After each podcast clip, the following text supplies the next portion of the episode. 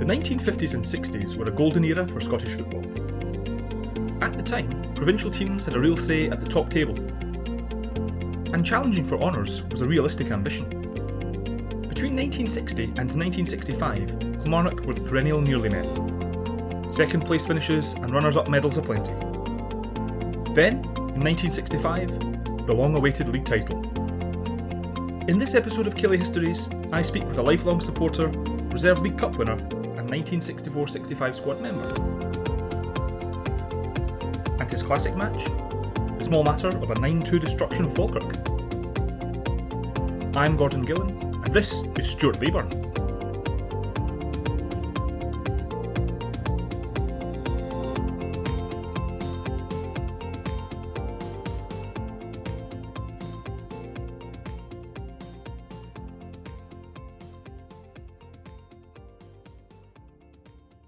You're well known to be not just a player for the club, but a supporter as well. As a young fan, it was second place finishes, it was cup final losses, and then when you came into the team, 1963-64, it was a second place in the league championship again. Did you ever get the feeling that it wasn't going to happen for Killie? Oh, yes I did. I thought we'd been there before. My parents took me to football when I was a wee boy. My mother was one of the first female supporters, in fact. We were lucky because being a council-house boy, my mother and father were supporters home and away because we had a family called the Hannah family, who on my mother's side, a shop was at the coffee club in Bank Street. They were drapers and furniture people, and they had a minibus they had made out as like a taxi, and we went to home and away games, in this vehicle. So we got to support the club. But we were always used to being, except when we beat Falkirk 9-2.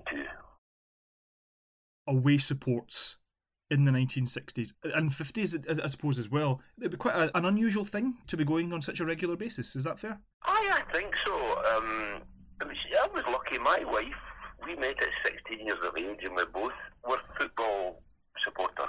We were both Kilmarnock supporters. The only disappointment we had was that we had our three wee boys that we had. One, the youngest, signed for Rangers, was 14 or 15. But we just died in the wool, Kilmarnock supporters.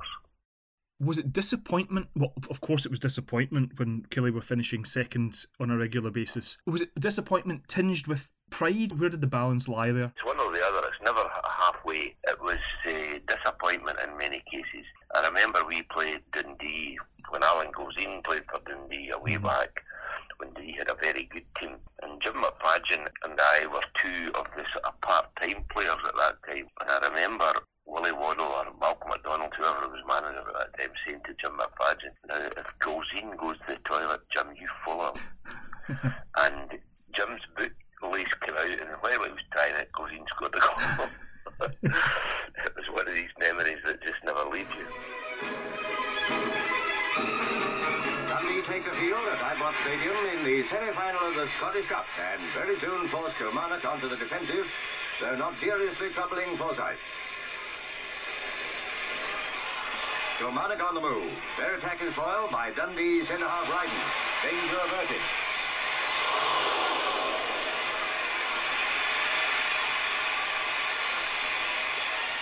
After 31 minutes, Dundee inside left Gilzean opens the score. At half-time, it's Dundee 1, Kilmarnock 0. So, when play is resumed after the interval, the match is still open. It's evident that this Dundee side are now moving with a lot more purpose than in the first half. They score again.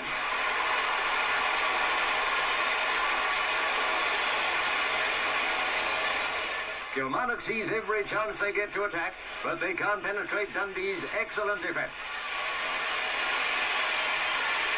Dundee go on pressing till the very end, and before the final whistle, they win the semi-final 4-0.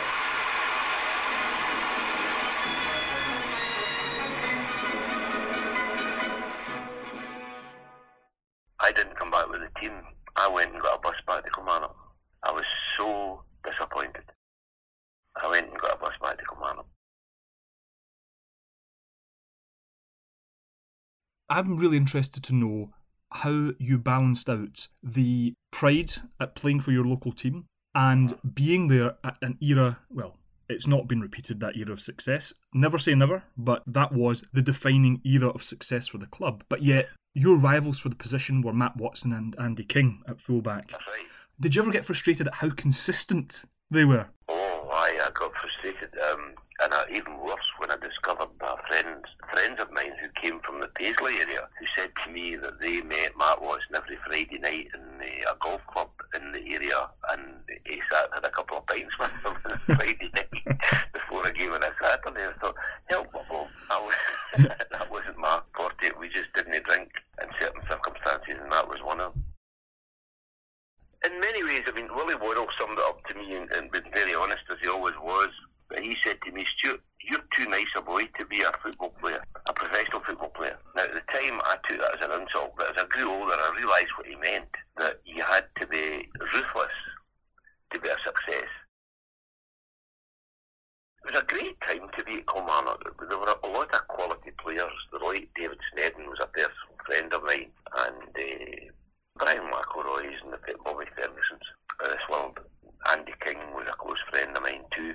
It was a good club, but if we hadn't won the league, or if we hadn't been close to winning the league or things like that, then it wouldn't have been deemed to be such a good club. Success brings a good club along with it. It was absolutely correctly a professional club. I mean, Walter McRae went away to learn how to train modernly with Alina Herrera and come back and introduce sort of more modern techniques of training, rather than just running round the track, which was what we did at the time when I started as a wee boy training with Kilmarnock. That was your training, that was your fitness. A ball didn't come into it. Fortunately, latterly, it did. It was all about football. I asked Stuart to reflect on how the dynamic changes when you are a player who is also a supporter. Is there any extra pressure? Oh, very much so, because my mother and father were out again. There were family connections, as I told you earlier. There was always a pressure. I remember when we lost to Dundee in the cup, having to come back home and sit at my sister's house, where there was my sister, my wife, my mother and my father. Their brows were all down, and there was no effort made to cheer me up. It was like going to a funeral, because the family all felt it, as you know, as Kilmarnock supporters.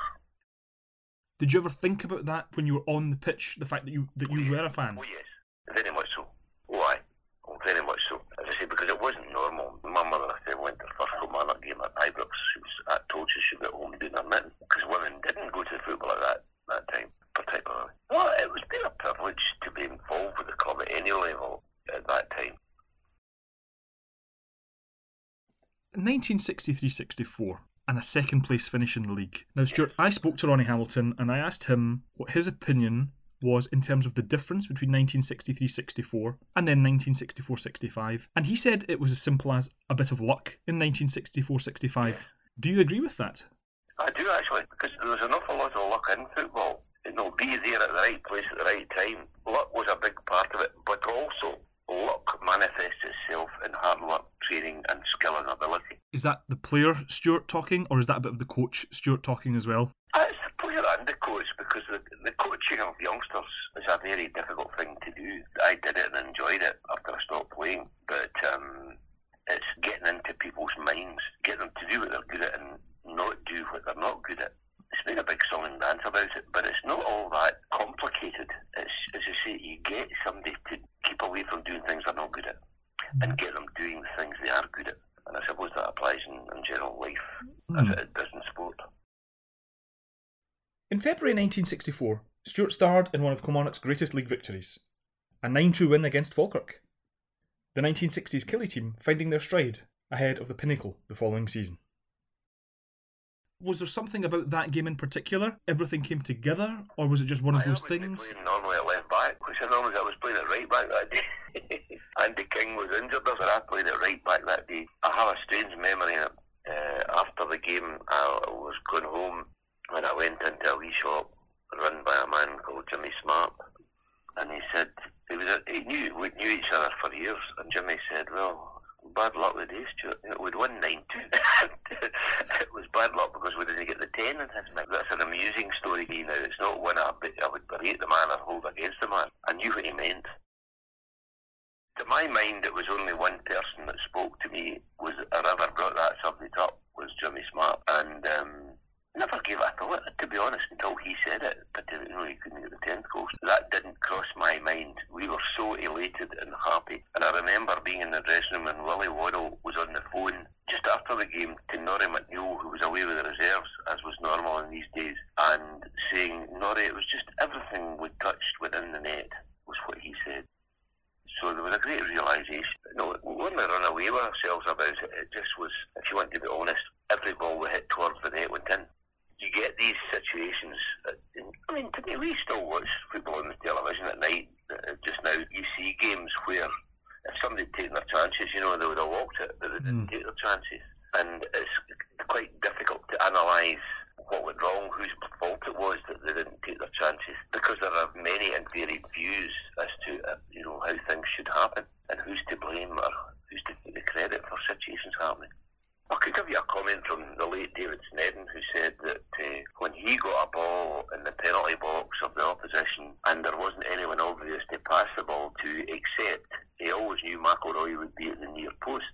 Instinctively, Brian McElroy, being a small man in stature, would run to the near post and Davy knew where to catch him.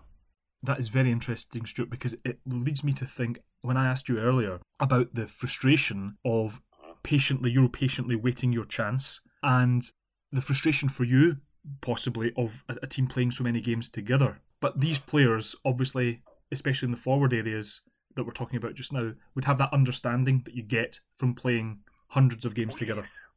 Oh yes, there's no two doubts. I mean, I was blessed to be around these kind of players on a daily basis or an evening basis, and they talked a different way. It was a different game altogether from what it is today, but the skill factor was still there and the ability to read games was there. I mean, Lee Davy was a very clever football player. It was skill factor and the knowledge of the game that worked. Stuart narrowly missed out on playing a role in the greatest comeback in Scottish football history. His reflections on Willie Waddell's last-minute decision were certainly magnanimous. I worked in SMT as a trainee auditor, the SMT bus company, and he phoned me and said, Stuart, you're playing tonight. I went straight home from my job to my bed, and then arrived at the park, and Willie Waddell very cleverly had decided to change it all and played an attacking guy called Jim McFadge at left back instead of me. And that's what worked, because I think Jim scored the first goal that night. That was a stroke of genius what he did that night against Eintracht. When you think what the result was before the game started at Kilmarnock and the game after it and the result at the end of it, it was a total transformation, and the goals came along and the result came along. And I don't think Willie Waddell got the credit he was due for that, to be honest. He was just a Glasgow boy, Willie Waddell, and a good man manager. He was honest. Said things to me. When you think back, I think, God, he was right enough, you know. And that's hindsight. I know hindsight is not an exact science, but often or not, it's the truth comes out. After that 9-2, the 9-2 victory, I understand that there's a hierarchy within football, and this part-time, full-time status did have a significance. But yes, you would have been disappointed that Andy King coming straight back in, or was that something you knew would happen in advance? Oh, I was disappointed, but I understood it. I knew it would happen. And there was no illusions. I had no illusions of grandeur. I had a very basic and excellent working class council house upbringing in Bonnet, and my parents were very good at teaching you rights and wrongs and keeping your feet on the ground. Probably they didn't encourage me or say enough nice things about when I played well. I had an example of that when I was playing one day, and it was for when I was at Poon Juniors as a trainee from Kilmarnock. My father would come to games, but I couldn't see him often. But I'd seen him at this game up at New Mills or something, playing somebody. And I came home at night and my mother said, your father said you played well today, Stuart. I said, well, why doesn't he tell me? And she just said, Stuart, it's your father.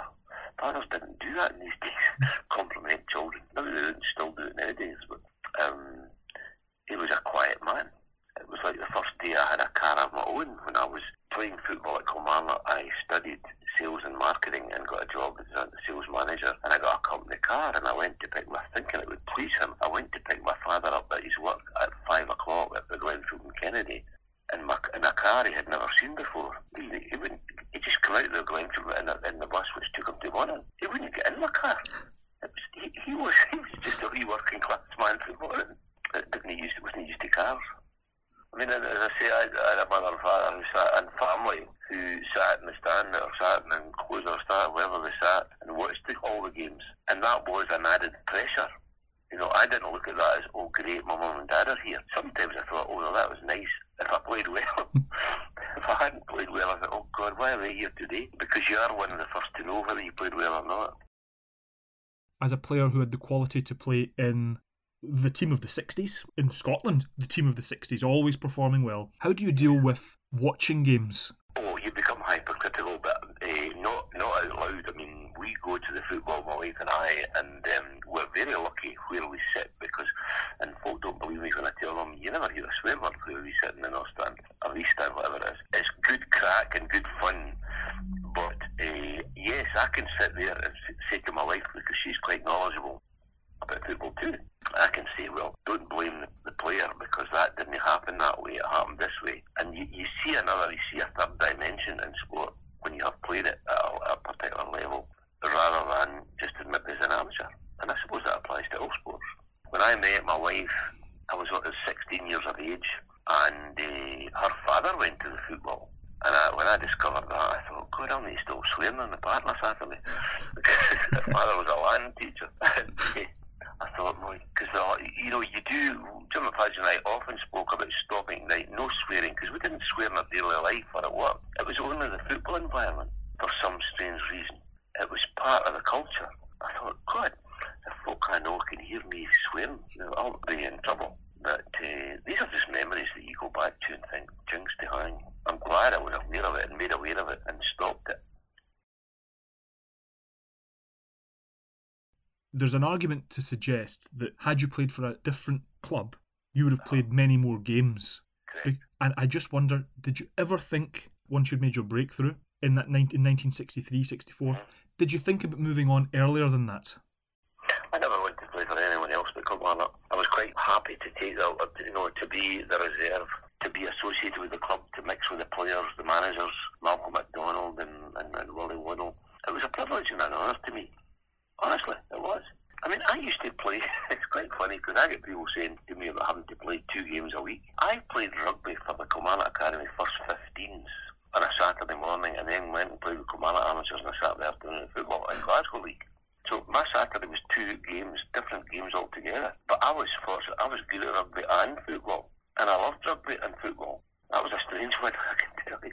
What all sensible sort of semi-intelligible would say to you now, don't depend, unless you're a superstar, don't depend on football being a lifelong earner for you. But it was a wonderful part of my life, I can tell you. 1964-65, you were, I suppose, in a privileged position of being a member of the squad travelling to Tynecastle on that final day. Willie Waddell had said that this was it for him. 1964-65 was his final season. Did the squad have a feeling that it was now or never? Did it impact the squad in that kind of way? I don't think we thought about it that way. I know that although I wasn't playing at Tynecastle, I travelled with the team to Tynecastle, and the crowd was so vast that day that Jim McFadge and I, who were the sort of travelling reserves, we had to stand in the enclosure at Tynecastle to watch the game. We couldn't get a seat in the stand. Now, normally, we would, as players not playing, would be straight to the stand, but just being part of it, and we always went after that. We always went. And the road home, whether it was the reserves or the first team, we went to the Ivy in Glasgow at the restaurant for a meal on the road home. We were really posh, that was. And everybody had fillet steaks and brown cocktail because we working class boys. The only time we ever got anything like that was travelling with the football club. And if you would go home and said to your mum, can I get a fillet steak? She'd say, what is a fillet steak, Stuart? Things have changed.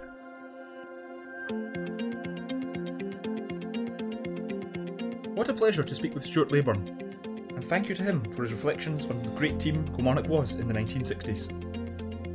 This interview was recorded in 2021 by telephone.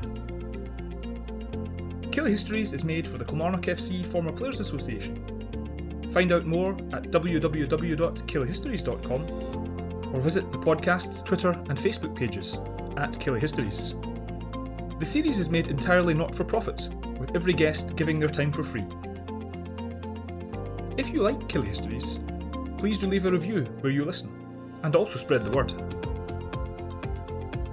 theme music, Clear Progress, by scottholmesmusic.com, is used under free Creative Commons license.